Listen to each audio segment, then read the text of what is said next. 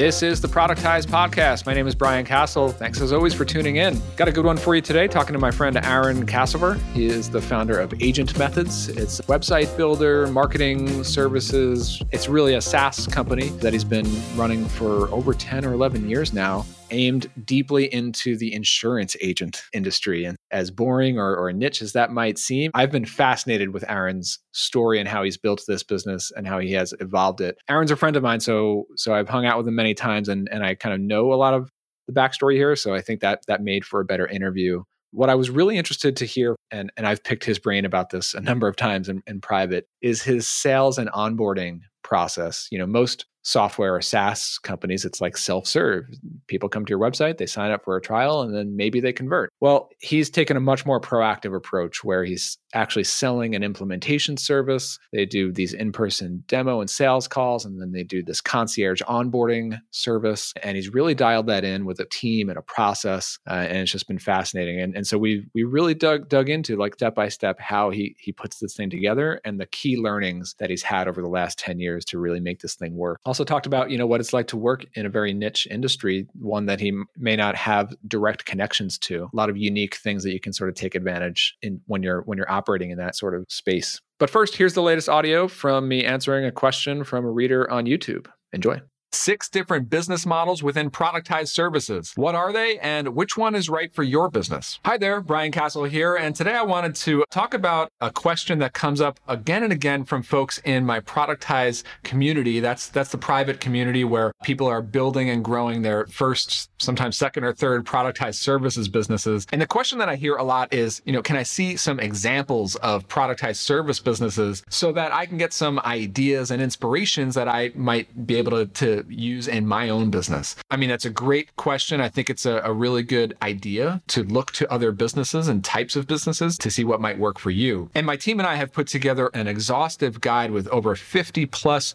real world examples of productized service businesses. But one of the things that we've done in this guide is we've broken it out into six different types of business models. So a lot of people think that like productized services, that in itself is a business model. And Maybe it is, but I have actually seen that with under the umbrella of productized services, there are six pretty common business models or structures or ways of using this model to build a business. So I thought I would just talk about those six models here in this video um, and give you some some theoretical examples. And of course, you can go check out that guide for links to 50 plus different businesses that are using these models in different ways. Okay, so the first business model in productized services, I'll call this one time projects. You know, a lot of people want to rush to the recurring revenue, subscription based services or retainer based services. We'll get to that one in just a minute. But, you know, don't overlook the power of a one time project type of business. You know, oftentimes you can have these one time projects that are repeatable. So if the deliverable, if, if the problem that you solve is not necessarily an ongoing, like every month type of need, then you're probably better off selling it as a one time project, meaning it's, it's a one time purchase, usually 100% upfront, but in some cases you could do like 50 and 50. But then there's a start, middle, and end, and you're, and you're doing a final deliverable, like a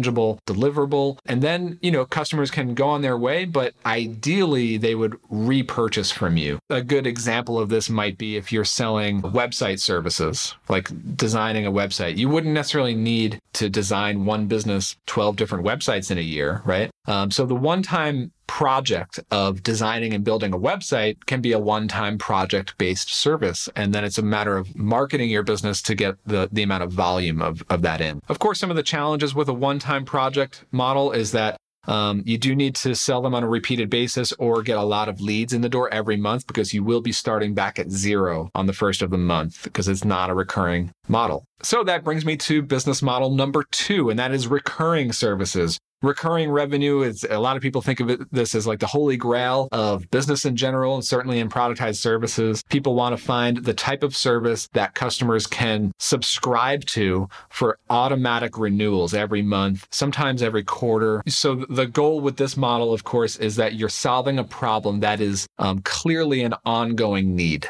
You know, like my business, Audience Ops, we do blog content as a service, and um, and that is an ongoing need. So they they want continuous quality content uh, delivered to their to their websites, and we also do podcasting services and case studies. So that content is coming out every single month, and customers subscribe, and that's a really common model. It's it's really great. The thing to be careful of though is if if the problem that you're solving is more of a one-time nature, and you try to fit it into a, a recurring revenue box, that's probably not going to work out so well. What you'll see is, is a high churn rate, you know, people canceling within two or three months because they've already gotten what they need. It's not an ongoing need. Um, so that's just something to be careful of. The other thing to keep in mind is that a recurring service is harder to sell I actually think that it's easier to sell a higher priced one time service or one time project than it is to sell a slightly lower priced ongoing subscription. It's just a higher bar that the customer needs to get over to make that buying decision. Again, something to keep in mind. It's, it's just a challenge. It's not impossible to overcome, but the recurring revenue model can of course be really great because you're growing revenue, that monthly recurring revenue or MRR over time and, it, and you don't start back at zero every time. So that's really great. Now things get a little bit interesting with productized services. I've seen this model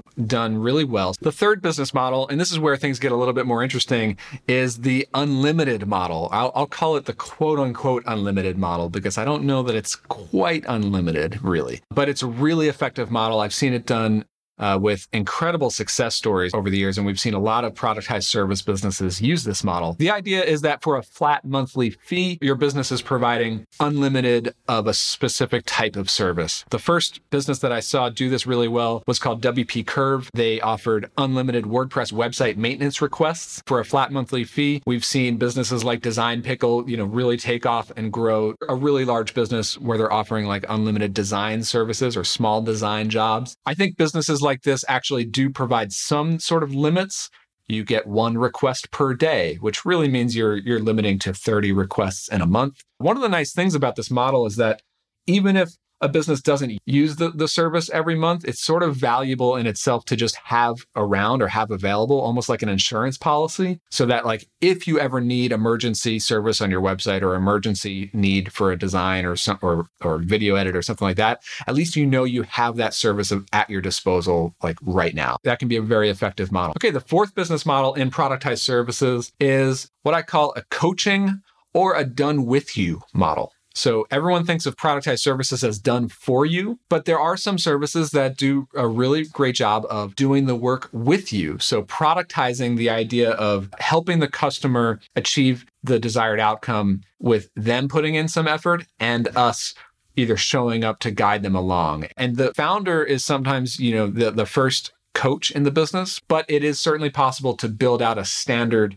methodology that that you could hire coaches to implement with customers and and then build your systems and processes out that way. Um, and still, you know, the founder removing themselves even though it's it's based on a done with you or or like an expertise model. The fifth business model in productized services, and I personally really excited about this model, and that is software with a service. So we all know SaaS, like software as a service, where the software product itself is is the product. I think it's really cool to be able to add a service on top of a software. So you can do that either by creating and building your own software, which is much harder, or you can offer a service on top of someone else's software, a very popular, well known software, and you're sort of drafting off of the popularity of that software. So, in many cases, we see services like built off on top of Shopify or on top of some, some other e commerce tool or on top of like an, a popular email marketing tool can you know you can offer some setup and implementation and strategy services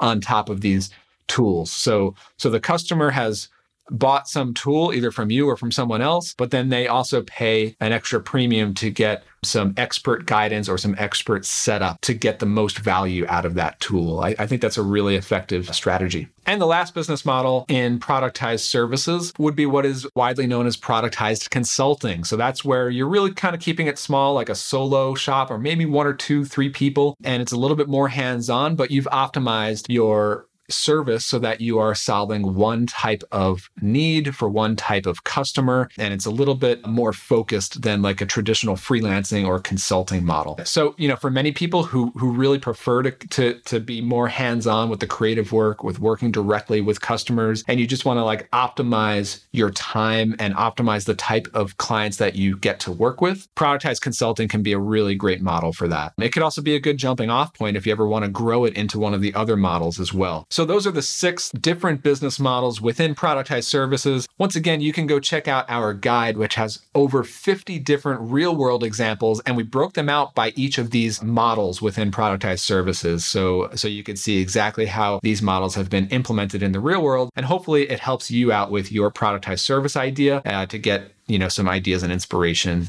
get your new thing going thanks for watching if you have any questions or things that you want to see me cover here certainly leave a comment shoot me an email reply to any of my emails shoot me a message on twitter and i will cover it here thanks for watching Okay, so we're going to move on to the interview now. Here is my conversation selling and growing and scaling a niche SaaS product with Aaron Kassover. Enjoy.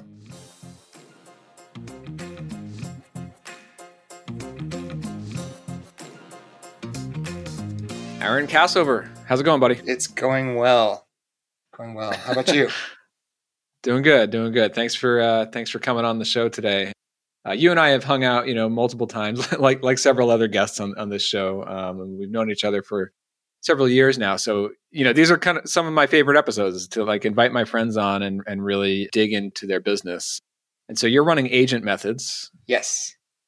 And uh, for anyone who who has sort of like followed my backstory from the early years of when I was doing like Restaurant Engine, you know, websites for the restaurant industry, and that very much turned into a productized service. I always sort of looked at at what you're. Do- I mean, I met you a couple years after that business, mm-hmm. but like I always I always looked at what you've done with agent methods as a very similar model, but for the insurance industry, and then you've you've took it you've taken it much further. So yeah, what, how do you uh, explain uh, agent methods today? Yeah, yeah. Well, first, thanks for having me. It's uh, I, I, appreciate the opportunity to come on. So agent methods, you're right. There's an analogy to Restaurant Engine very much in that we are a website and online marketing platform for a niche industry, and that's independent insurance agents in the U.S. And we sit sort of in between. You know, there's there's products like Squarespace or um, Wix, different website builders and then there's more complicated things like HubSpot's websites. And we sit kind of in between that, where we have a lot of functionality specific to our vertical, but ultimately we're, we're a website builder with some marketing tools on top of it for, for a niche market.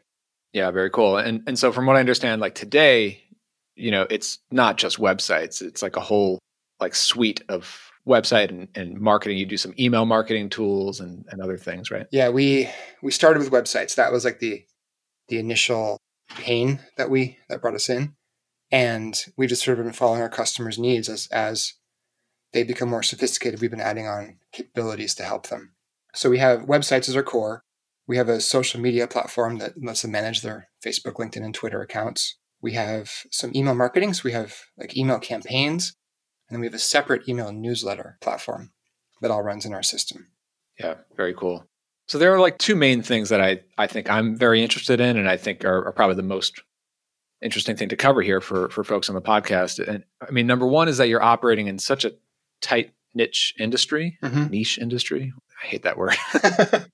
and so like we can talk about like how, of course, there are like the big, you know, there are the Squarespaces and there, yeah. there, there are the MailChimps of the world. But when you dial it in for insurance, you can kind of take what those tools offer and really make them the perfect version of those tools for this industry. Yeah. Even down to, I, I believe you do some like kind of like template content that's like built in so they actually have email campaigns ready to go and things which i think is very interesting. Yeah it's funny you know yeah. we're this niche market right? Independent insurance agents which is a subset of insurance agents. It's still a pretty big niche depending on how so you you're not really like working with like the state farms no no. So that's a big differentiator is that we don't work with what are called captives. They, you know, they are state farm agents. They're they're independent. But even in, in our niche, there there are sub niches. So so I have competitors that only work with long term care insurance agents, only work with agents that just sell term life insurance. And so it's kind of funny because within my niche, there's lots of niches. Yeah. Well, okay, so so we're going to dig into the niche stuff first, but the other the other big piece that I want to you know chunk off here for the listeners is your sales and onboarding process because that's something that that I'm constantly like. I think I've actually picked your brain about this probably ten different times, and figured why not do it once more and, and actually record it this time. Yeah, totally. But I, I think I think it'll be really interesting because you've been at this business for for several years now. So eleven I, I to hear years. the evolution. Wow, eleven years. Okay, so you know because it's it is a SaaS business, software as a service, but you are doing in person sales calls into in person, like done with you onboarding Yeah, calls and processes. I think that's really fascinating. It's a really good pairing of like service with with a software backend. So we're going to dig into that. What is your background, first of all? Like like professional background? Do you come as a web designer? Like how yeah. did you even get into how did I end up? How did I end up in insurance? That it's you know I, I joke and say I lost a bet. I don't have a background in the insurance industry. I didn't really know anybody in the industry, and I was working.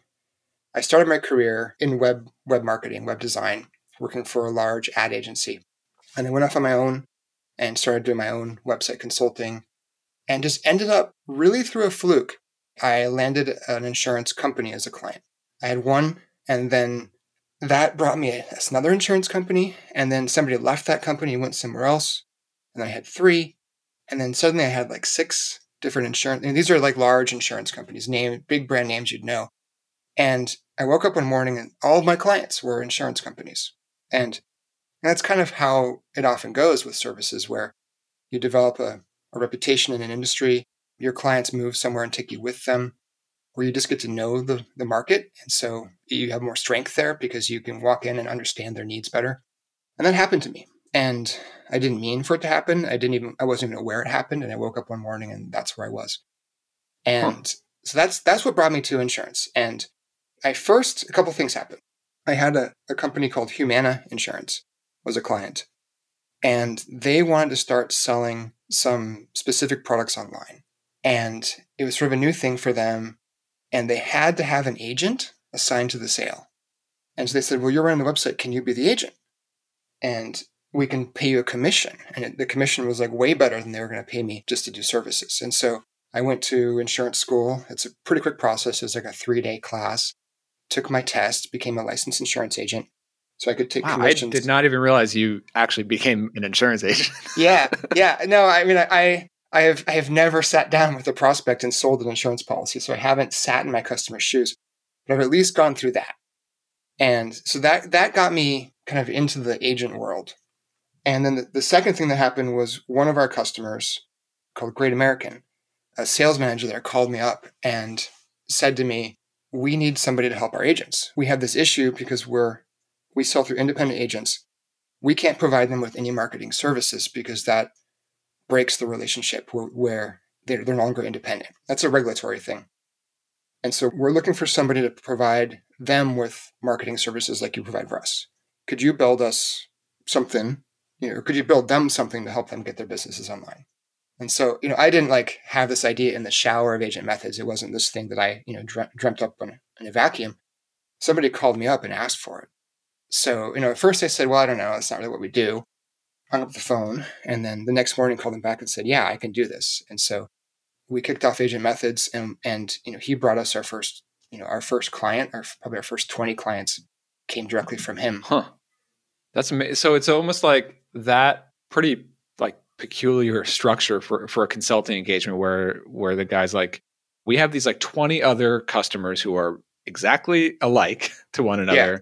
We want to sell them all like kind of like the same product. So here's like instantly your first 20 customers for this product if you were to build it, Yeah, totally. basically.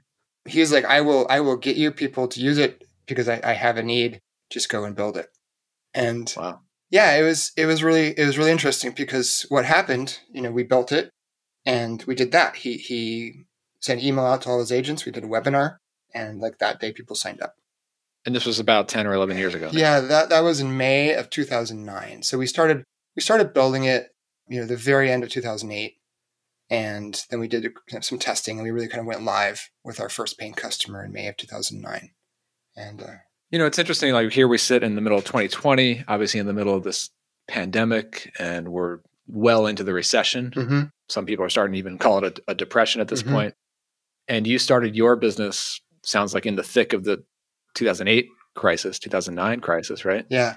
Any any thoughts on like this market that you're in and and how you started in that time and and how things look like today? I think that I mean markets are funny because I can't say like I'm brilliant or you know foolish. I just this is the market that I'm in, and it, it has its own benefits and its own weaknesses.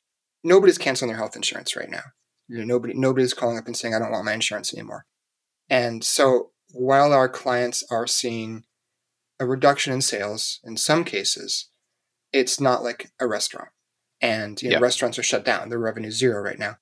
And it's not because the insurance agent is a better business person or smarter. It's just that's what happened right now. So, you know, in a sense, I'm kind of lucky. So I don't really know if there's any, any anything to learn from that besides that is a risk of being in a vertical that you're kind of you you rise with the tide and you go down with the tide of that vertical as opposed to being diversified. Yeah, and then I guess like thinking back to 2009, it was a recession. I mean, it was nothing like what it was completely different situation than today. Mm-hmm. But like the economy was still operating, so there were still insurance agents and agencies selling insurance, and there was still a market for you to start something up back then. Yeah, yeah, exactly. We did go in when we launched. We tried to be a low cost option, and we really had this idea that price was a differentiator, that we needed to be cheaper than other solutions. I think that's probably things people often think when they start a new product is, you know, I need to be cheaper than the competition. Right. And that, you know, that may be part of the, the reality of launching in a recession, that we're thinking about price as being a big differentiator. In hindsight, that was a mistake. I mean, it wasn't a painful mistake, but it took us a long time to learn that price is not the differentiator. It's not why people buy our services. It's not because we're cheaper. And I see that happen a lot in other businesses where they start out thinking price is what they can compete on and really isn't why customers buy. Yeah, yeah, for sure. And then especially when you're in such a very specific niche, me- meaning you have a very specific solution that's that's tailored for them, that's worth more, eh, or or it's it's like an easier sell. Yeah, yeah. And, and uh, when you talk about when you think about competition, especially as you as you were like starting this up back then, what did you think of as your competition? Was it like the WordPresses and the Squarespace, or was it the, the web designer down the street? Yeah, in, in 2009, WordPress wasn't really known the way it is now. And so you know, it wasn't as big of a, a competitor. It's not really a competitor, but it wasn't as big of an alternative. The web designer down the street was where most agents went. Some agents, you know, there were solutions. GoDaddy had an option. Squarespace was live, you know, like four bucks a month or something at that point. So there were other website builders you could go to. And so they were competition. So, you know, I, I was looking at both of those. And, and, still we do look at both of those. The, the designer down the street and the do-it-yourself options are, you know, still things agents look at today. Yeah, I mean, it, it is interesting because, like, I see the same thing. I definitely saw the same thing with Restaurant Engine, and I even still see it with Audience Ops today, where it's like, yeah, there there are other software solutions. Like back with Restaurant Engine, WordPress was starting up at that point, and mm-hmm. there was like GoDaddy and Squarespace and all this all these different things. But most restaurant owners didn't even know that those existed, or they just didn't want to deal with them themselves. Yeah, you know. But that's still true today. Like there's still a large markets, especially these like you know traditional insurance agents, restaurants, whatever. Like they're not as tuned in as, as prevalent as the Squarespaces of the world are now. They're they're not prevalent to everyone, you know, and it's still people still think that they need to pay thousands for a custom website or, or this or that. Yeah, and even if they're very prevalent, if the customers are very aware of the solution, it still takes up time and it's not their expertise. So going to Squarespace and setting up a website, it might be easy for somebody who's technical or somebody who has a design background. But if you're a business owner who who does some, something else, it's a big distraction. And yeah, for sure. so do it yourself is is often not very appealing to business owners that are busy with other things in their lives. Very cool. Before we dive into like the the sales and marketing stuff, can you give listeners like a sense of I mean, you said that you've been in business here for for 11 years with agent methods. Like any sense of size, whatever you're willing to share, whether it's revenue or team size or anything else. Yeah, so so we we are a team of 10 and that's I mean, we had two new hires start recently, so we've we've grown sort of quickly in the past couple weeks. We are, you know, I said, we're 11 years old. We are not like a you know double every four months kind of company. We've been a slow growth. Honestly, this you know initially I built it because hey, and I have somebody who wants to buy it, my plan was not to take over the world. My plan was to, you know, decide an opportunity. I went and captured it.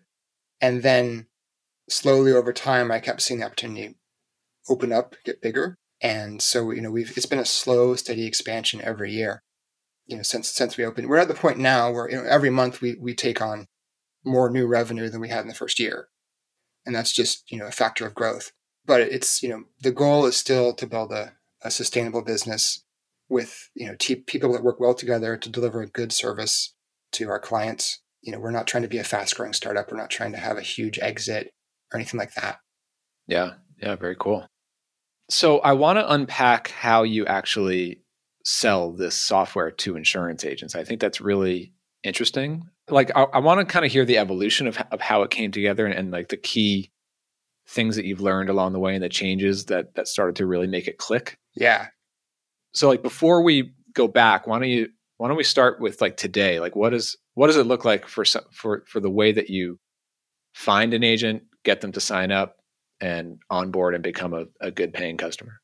So so agents find us because because we're in their vertical.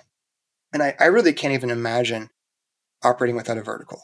It gives us such strength. It, it makes marketing so much easier. It makes our value proposition so much clearer. We we understand the buyer journey. We understand our buyer persona because it's very well defined and very consistent. And agents come to us because others in the industry send them to us. It's insurance companies. Um, there's a thing called the insurance wholesaler. They send agents to us, other agents. And so they, they really come, you know, almost, I don't want to say ready to buy, but they come to us, you know, specifically. They're not searching around. And wait, so I want to I want to stick on that for just a second. Yeah. I mean, you're you're in this in this insurance industry, and there are a bunch of these like sub niches within that. Over the years, like you've networked and gotten into these like directories and companies who are referring agents to you. Is that like it, it's it, it's it's like a very referral based industry as it is. It's right? it, yeah. I mean they they rely on referrals. Insurance agents that's how they grow their business, and they also. I mean referrals. There's so much more trust that comes when somebody that you trust recommends something than just finding them on Google or finding them through an advertisement or you know a cold email. So I think people often go there first when they're looking to buy something. They you know they they ask people they know they look at other people that they respect are doing and they start there. And so because we're really focused on this one vertical, we're able to have some consistency that people see us. They see their competitors or their peers are using us. They talk to their their network and they hear our name. And that's you know that's something that we couldn't do across the entire economy, but we can do in our in our market. And is there like a? I think you have like some like virality built into it too, right? Like so, if if an insurance agent has an agent methods website are they going to see like a powered by agent methods yeah so we have that in the footer of our site so that you know they'll go and see it insurance agents they're salespeople and they all know where they stand. Uh, you know the insurance companies are very clear about you know these are our top 500 these are our top 50 these are our top 10 agents. And that's you know a thing that happens in sales organizations. And so they they all know you know who the hotshot is agent is. And so when they see, you know, the number one agent for this huge carrier is using agent methods, that's a big kind of feather in our cap in that they they all oh, want wow. to do what that agent is doing. So it's it's kind of a nice a nice virality. I guess virality is the right word, but it's like social proof. I could see how that works. So that that seems like unique to this industry where it's like obviously there are a lot of industries where there's where there are a lot of other peer companies that like I like I can go find other similar, you know, services to mine and see what they're doing. But in the insurance world, you've got these rankings. yeah, they do. They have these rankings. It's it's kind of funny. Like that, it almost like spurs that on even more for people to look and see what other people are doing to to see how they can up their rank. Yeah, yeah. I mean, if, if you're a, a roofing installer or you have a furniture store or your accountants, you know, there's there's always some people in the industry that the others look up to and you know they know that that person's been successful or has grown in a certain way and so you know it's not just our industry but i guess the fact that you know the names of the top 50 people and kind of where they rank is is unique. Yeah. So aside from that like that sounds like it's the bulk of your lead flow is coming from those kinds of sources. You're what else are you doing? Like like seo content any yeah, advertising and things like we, that? we do seo we we do some content. We do a lot of like educational stuff, like training, webinars. We we go to trade shows and conferences, which I've heard most people say don't work very well. For us, they work really well. We you know we go and just show up to those and and and we usually we'll send an email out to all of our customers that you know we're going to be at this trade show on Tuesday, and if you're there, come say hi. And then we have a few of our customers just hanging out with us, and they do the sales pitch for us, which is really nice. Nice. How many uh, of those? Well, did you go to in a year? I, I assume you're not going to many this year. Yeah, well, last year we went to like six, and we had a bunch scheduled. We've been starting to get invited to present, and so we had a bunch that we were supposed to present at this year.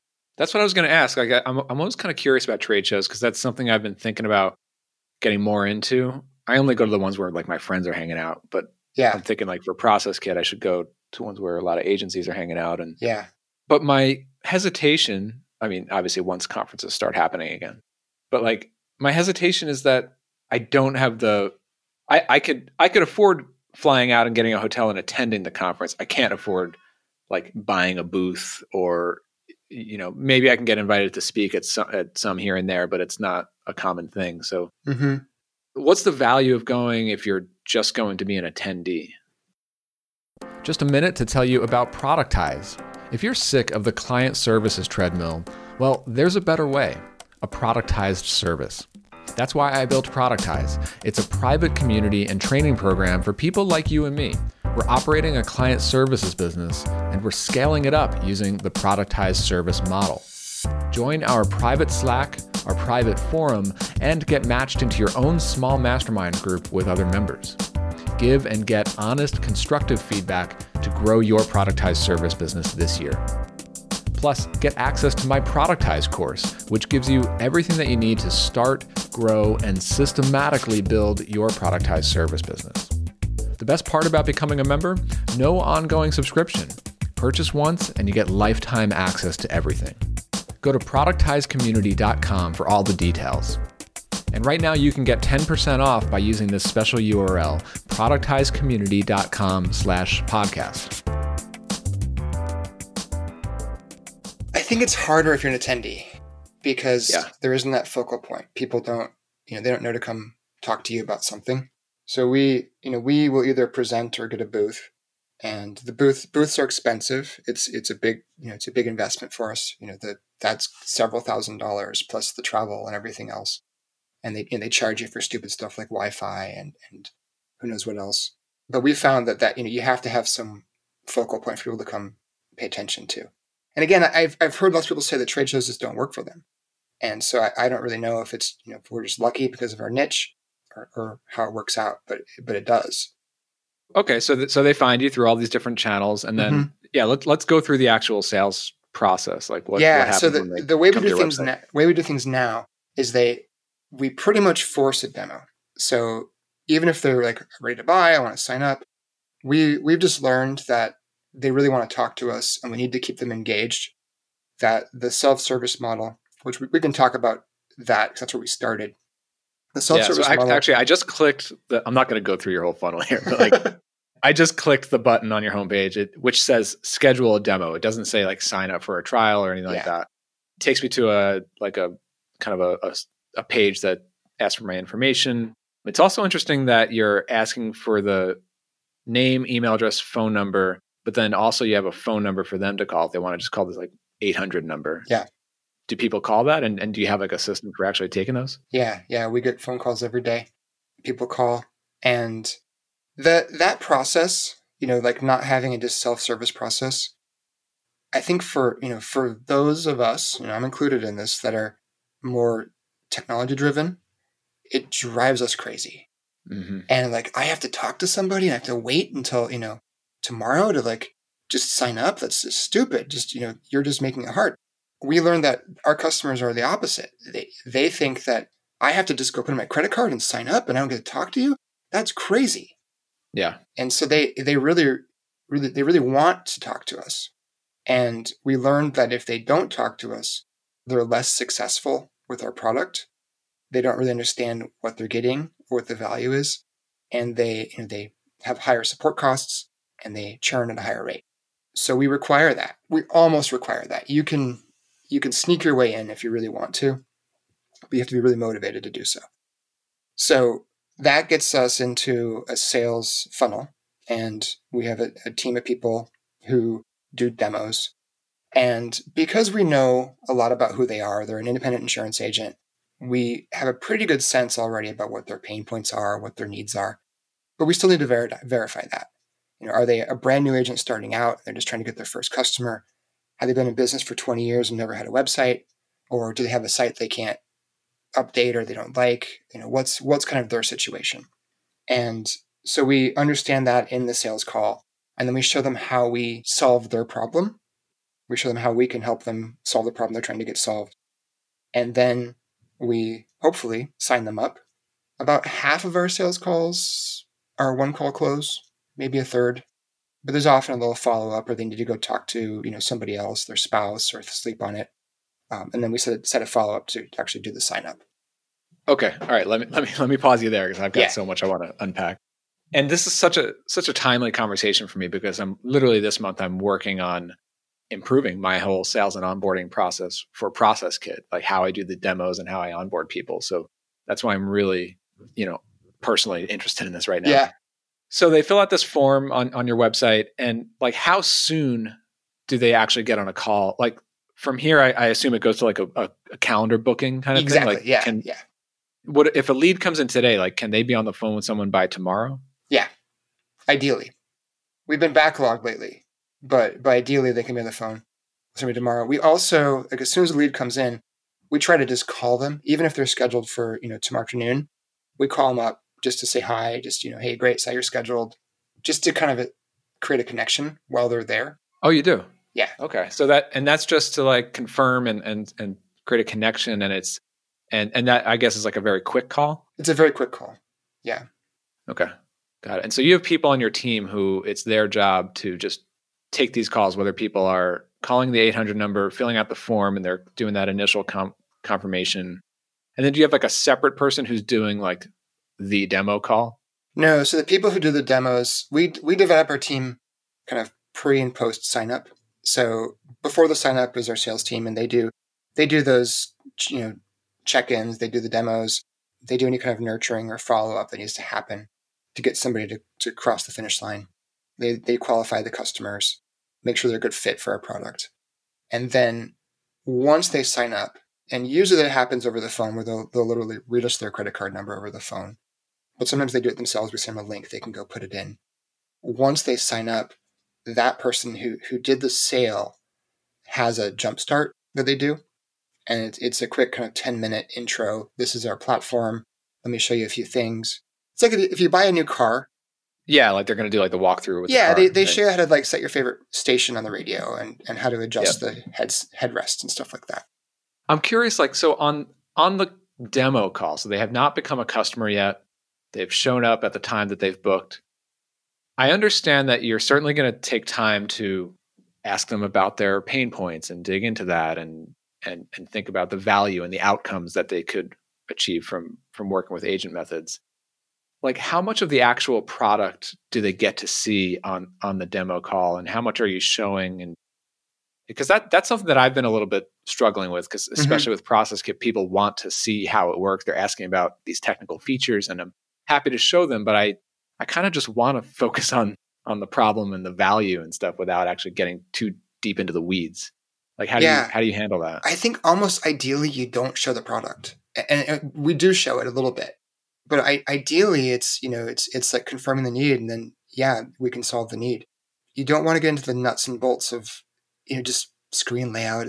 That can be a strength, but it's still it's still too in the weeds.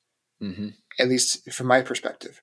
So we really try to talk about the customer need, it sort of help them understand how we solve it just conceptually, and then show them a little bit of magic. And so we'll go into our product just you know just to kind of you know blow their mind is probably an, is is an extreme, but we we go into the product to show them something that they they think wow that wouldn't have been capable otherwise. Mm-hmm. Yeah, very cool. So okay, so from there, like you said that some people actually just buy on the spot. Like, okay, everything I've seen here, my mind is blown. you know, sign me up, right? you know, or or the and actually that's the other question I have too because uh, like like with audience ops and process kits, some people do buy on the spot, but the majority don't. They need to come back and discuss it with their boss or partner or, Yeah. or give it some thought. And Yeah. and so then what does that follow up cadence look like? And and since this is a software product, does anybody that ever do that? I know that you've been adjusting this lately, but was there a time where they could have the demo call with you say, I'm going to think about it, but can I play with it myself for a couple days? Can I log in? Nobody has ever asked that. And that's probably the nature of our product versus yours. hmm So, you know, we we used to do a free trial, but we we stopped doing a free trial because we found that you know, people didn't really try. They were either in or they were out. Yeah.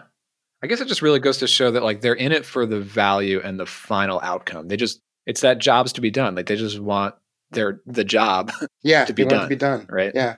So I mean, so I think full disclosure for everybody listening, I, I am a process kit, kit customer, and I went through you know a slightly different sales process than you know I just signed up because you were doing at that point. It was a little hard for me to get going. Yeah, I mean, and you were a very early customer too. Yeah, so, yeah. like, But I, I think it's you know it's almost like what I needed to do or what you needed to get me to do was just commit. Just be like, okay, I'm gonna. I have this problem. I need to solve it.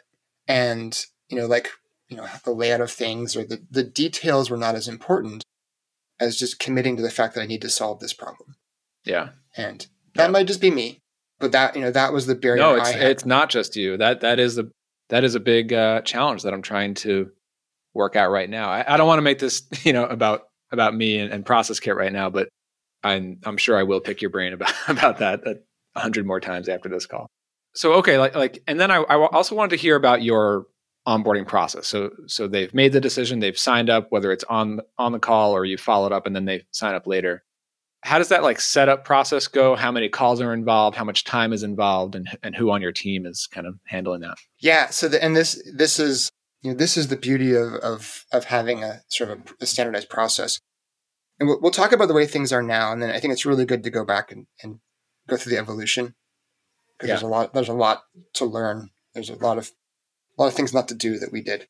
So now, once somebody signs up, we have we have a very very defined onboarding process, and and we charge for it. So they we do 100% paid onboarding. So our customers pay to go through this process. And so, you know, it really is a service on top of our software that they're buying in addition to our software. And you have a paid, like a paid setup fee that every customer. Yeah, buys that's that's exactly what it is. So we we requ- require them to pay when they sign up. They pay for it upfront, and then they have a series of calls depending on what level of our service they they purchase. It's either two or three hour long phone calls that we schedule, and then behind the scenes we we do a series of activities for them to kind of get them set up. And so there's a statement of work. It's the same statement of work for every customer that they're sent when they sign up. That shows them all the things we're going to do. It also shows them all the things we're not going to do. Not all the things, but the, the th- things they might have thought we would do that we're not going to do. We make it really clear. You know, we're not designing a logo. We're not building their Facebook page. We're not creating their Yelp listing. Stuff like Yeah, that. Yeah, and that's that's certainly the the thing that comes with website design is like business owners think website design covers everything, Everything, that they yeah. might ever ever need. So it's yeah Yeah. So then then we have these three calls, and the calls are scripted is the wrong word, but we have a predefined presentation we go through with the customer. We complete predefined activities. We have a checklist for each call that we complete to make sure that the call is done. And through the entire process, we set expectations for the customer about what they're going to what they're going to do in that call, what happens in the next call, so that they're always you know kind of riding along totally in tandem with us as we go through it. Mm-hmm. What are some of the like the barriers to getting through that that onboarding process? Like, does the customer like drag their feet on come on showing up to the second call or things like that? When they've paid for it, no.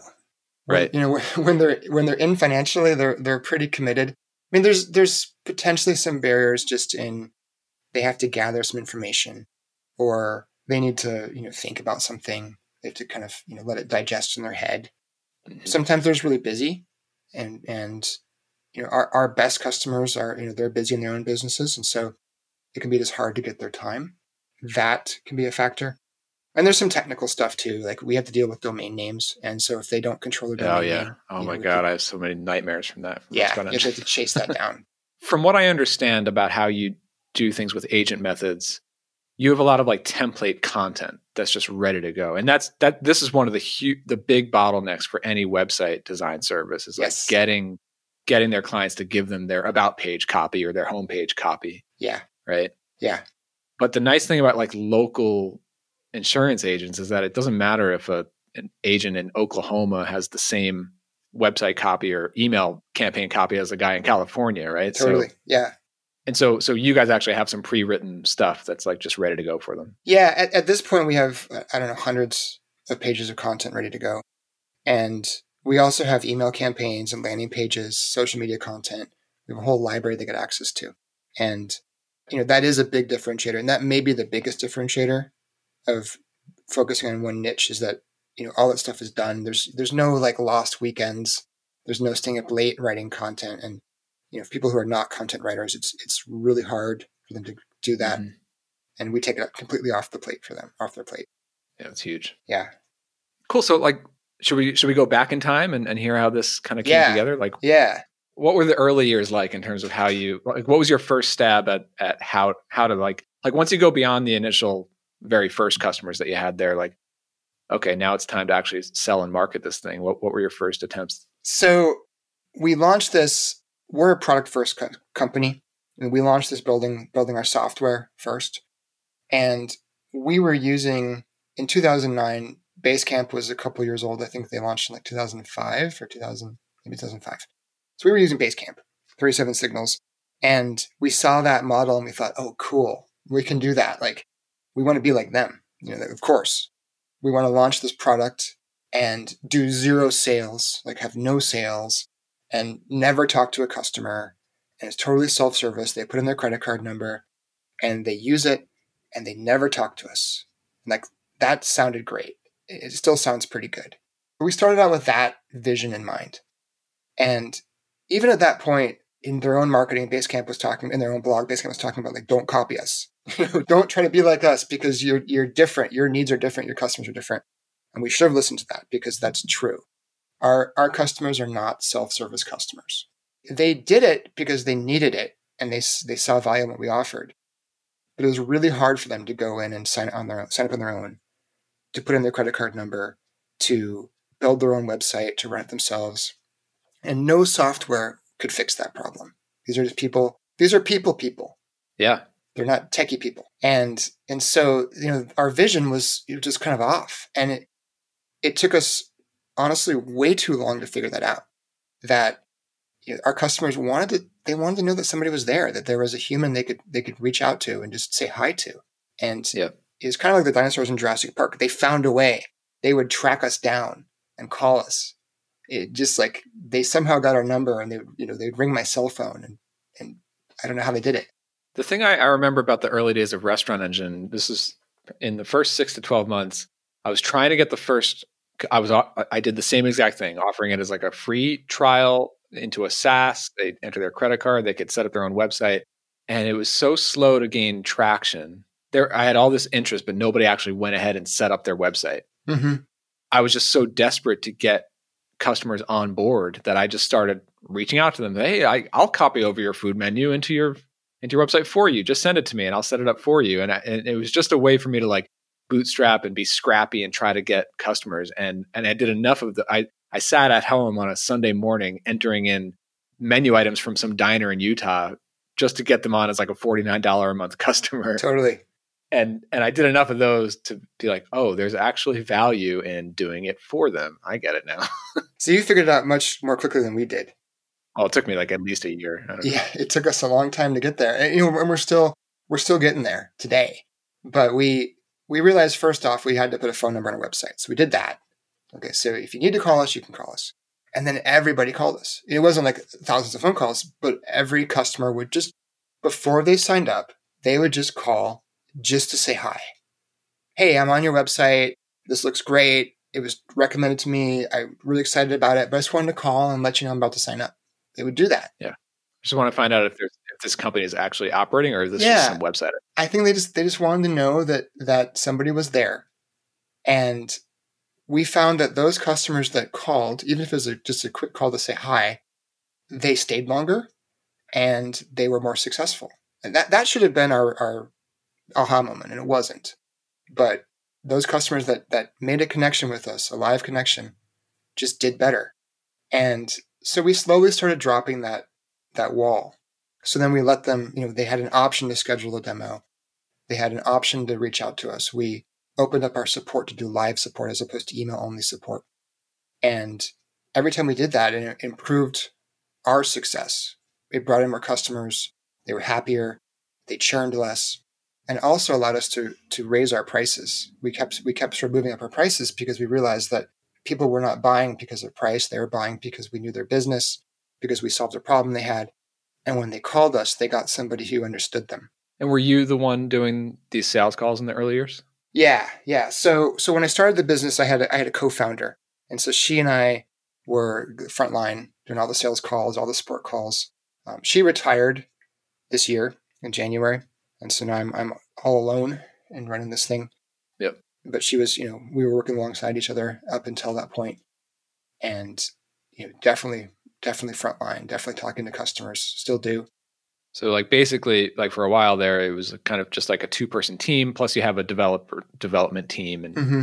and at what point did you start to say like okay I'm doing this myself and I've figured out at least a version 1 of of a sales process that works like what was the, kind of like the next evolution from there Yeah so so from there we went we went to bringing on a support person and we just we just realized that having having more support help having more hands on deck to help existing customers was important. And so that was that was our first customer facing team member was somebody to help us with support. And not too long after that, we added a concierge onboarding option and we didn't require it. It was just something that if people wanted help with, with onboarding, if they wanted us to kind of do it for them, they could pay for it. And it was optional, but I would say 40% of our customers still took it it was you know still still a pretty high success rate. People would say, "Well, yeah, of course, you know, I don't want to do this. That's why I'm calling you. So do it. I don't want to do it." And how did you? That that's also something that I've been toying with lately with Process Kit. I would say maybe currently I'm I'm in that phase of it where where I do talk to some people and then some go on for like a free trial they do it themselves and then some do purchase this paid you know implementation service.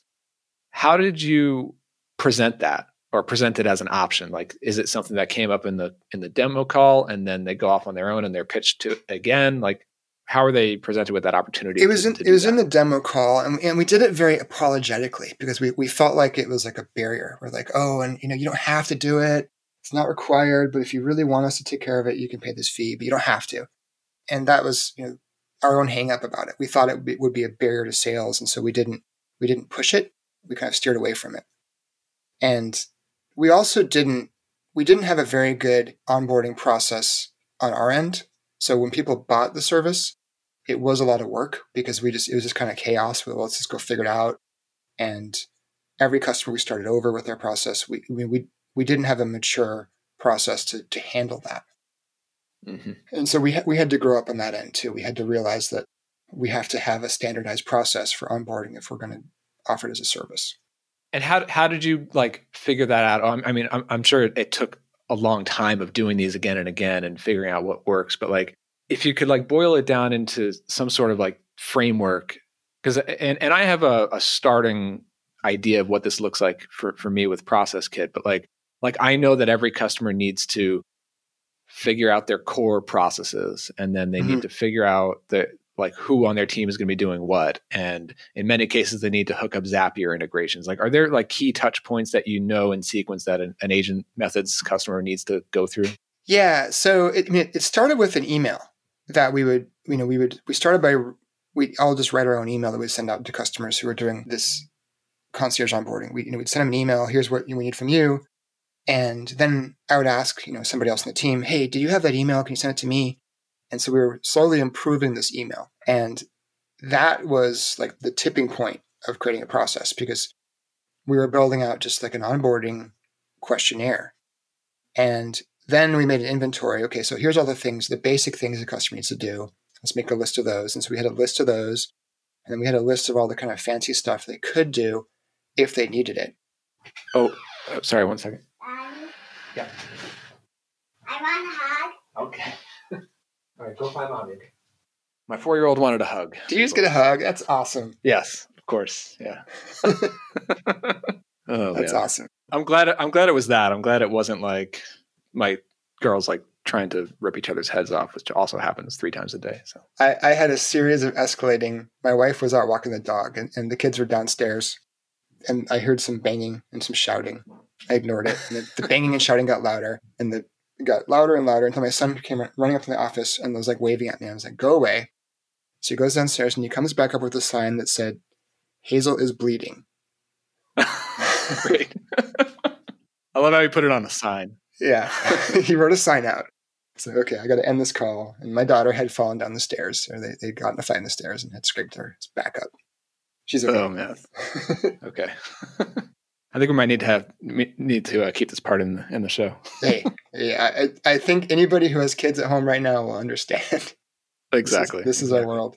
Yep. So yeah, that, the e- the email was kind of what got the process going for us, and And that's so common. Like you know, even the, the other people I'm interviewing on the show, it's like any kind of services, they always start with this onboarding form, like Yeah. intake. intake form. Like let's get all all the things that we need from you up front. I mean, we have we've had that for for years in audience ops too. It's a big one, you know. yeah, yeah, totally. That's like that's I think that's probably a red flag if you have a, a you know an email you always send out at the start of something. Like that's the tip of a process. Right. Right. So that that was that for us. Yeah. Very cool. So we, you know, this this journey kind of ends with us realizing that onboarding is a good thing. And so we drew a line in the sand and we said, okay, anybody who signs up after this date, we're going to require them to pay for onboarding. That's going to become a requirement to be a customer. Yeah. And this was recent, right? This was in. It was pretty recent. Yeah, yeah. We're just a couple months into this. And we were really scared. Something that we, you know, we kind of wanted to test, but we didn't commit to it. We were we were afraid that it was going to just kill our sales. The people would would not like that. And what we found, uh, the, the ending is a happy ending, that this was something our customers actually wanted and saw value in and didn't mind paying for. It has not it has not decreased sales. And in, in fact, what it's done is it's is it's brought us up market in that the customers that were buying based on price are this is this filters them out. And those are not bad people. But those people who are buying based on price tend to be I mean they're they're cost sensitive because their their business is not exploding. And mm-hmm. they're not busy. They're not busy doing other things and they're you know they're often looking for this as a Hail Mary. We're gonna come to you guys and it's gonna save us, this is gonna change everything. Or their business is not very stable. And so they might not be around for very long. Or they might might not be very sophisticated, and so they just have a lot more needs. And so we Right. found that those low cost customers are much higher support. So we're okay kind of saying goodbye to some of those customers. And not, you know, and, the- and then the ones who like do pay for it, they, they tend to be better quality. I I would assume that it's also you're also removing a buying decision, right? Because before they ha- even even if somebody does have the budget to do the the paid onboarding, Yeah. they still have to decide like, oh, well, do I really need it? Should I go Yeah. for it or not? Like this is just like okay, if I want Agent Methods, then I then I do it. That's Yeah. that's how it is. it's just part of the service. Okay, that's part of part of the value I get comes from this onboarding process. And it's no questions asked. Right. So so the result of that, customers who who have done our paid onboarding, the um, average revenue per customer immediately jumped forty percent, and so you know we really didn't see a decrease in customer volume. When you say average revenue per customer, do you mean like their recurring value Yeah, or av- lifetime average value? recur- average recurring revenue. so that so not only are they paying for the onboarding service, they're also purchasing a higher tiered plan. Yep. Oh wow, Yeah, it's that's absolutely the case. very cool. That's and and then did you see like a decrease in new leads, but the the increase in sales and an increase in average revenue per customer kind of makes up for that, or No, that? we and it's it's hard to tell right now what's going on because the world is the world. It's hard to benchmark the world today. yeah, But you know, April was our busiest month ever last month, and you know, in terms of new leads, in terms of you know just bringing in new customers, you know, we have not seen a drop in that. but we did see the new customers we bring in come to our higher plan. Plus, we're getting the the, the fees that they're paying for our onboarding. Very nice, beautiful, man. Well, I mean, here in uh, here in 2020, obviously, we're still in this kind of crazy time, but I mean, we're recording this in May. This will be coming out in like June or July. What's next for for you and, and for Agent Methods? How are you looking to kind of dial this in over, over the rest of the year? And, and I know that you've been expanding into other product lines, you know, selling more more products and services mm-hmm. to your existing customers. Yeah, so we have we have a new product we're working on that's going to come out this fall, and so that's you know no, we're not in stealth mode, but we we're not we haven't like launched it or announced it. It's just something we're doing behind the scenes, and so that's exciting for us. And then we're also at the same time we're on now what we think of as kind of version two of our software. You know, there's the thing we launched initially was version one.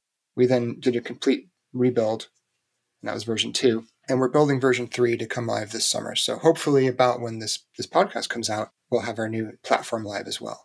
Wow, that's that's always a scary thing with with a big user base. Yeah, we're going to transition slowly. So we're going to allow them to stay side by side, probably for a year. That will let current customers not migrate over and give them the option, just because we don't want to stir the pot. If they're happy, they should stay where they are. Yeah. But there's just, you know, there's always some stuff that we want to do. We want to expand our platform. We want to modernize our system. And so we have to do it. I'm already thinking about like, oh, someday when I re when I rebuild ProcessKit, we're gonna do this differently and that differently. yeah. Yeah. That's part of life. Well, cool, Aaron. Um, agentmethods.com, of course, is, is the website. Anywhere else uh, folks can connect with you, follow along?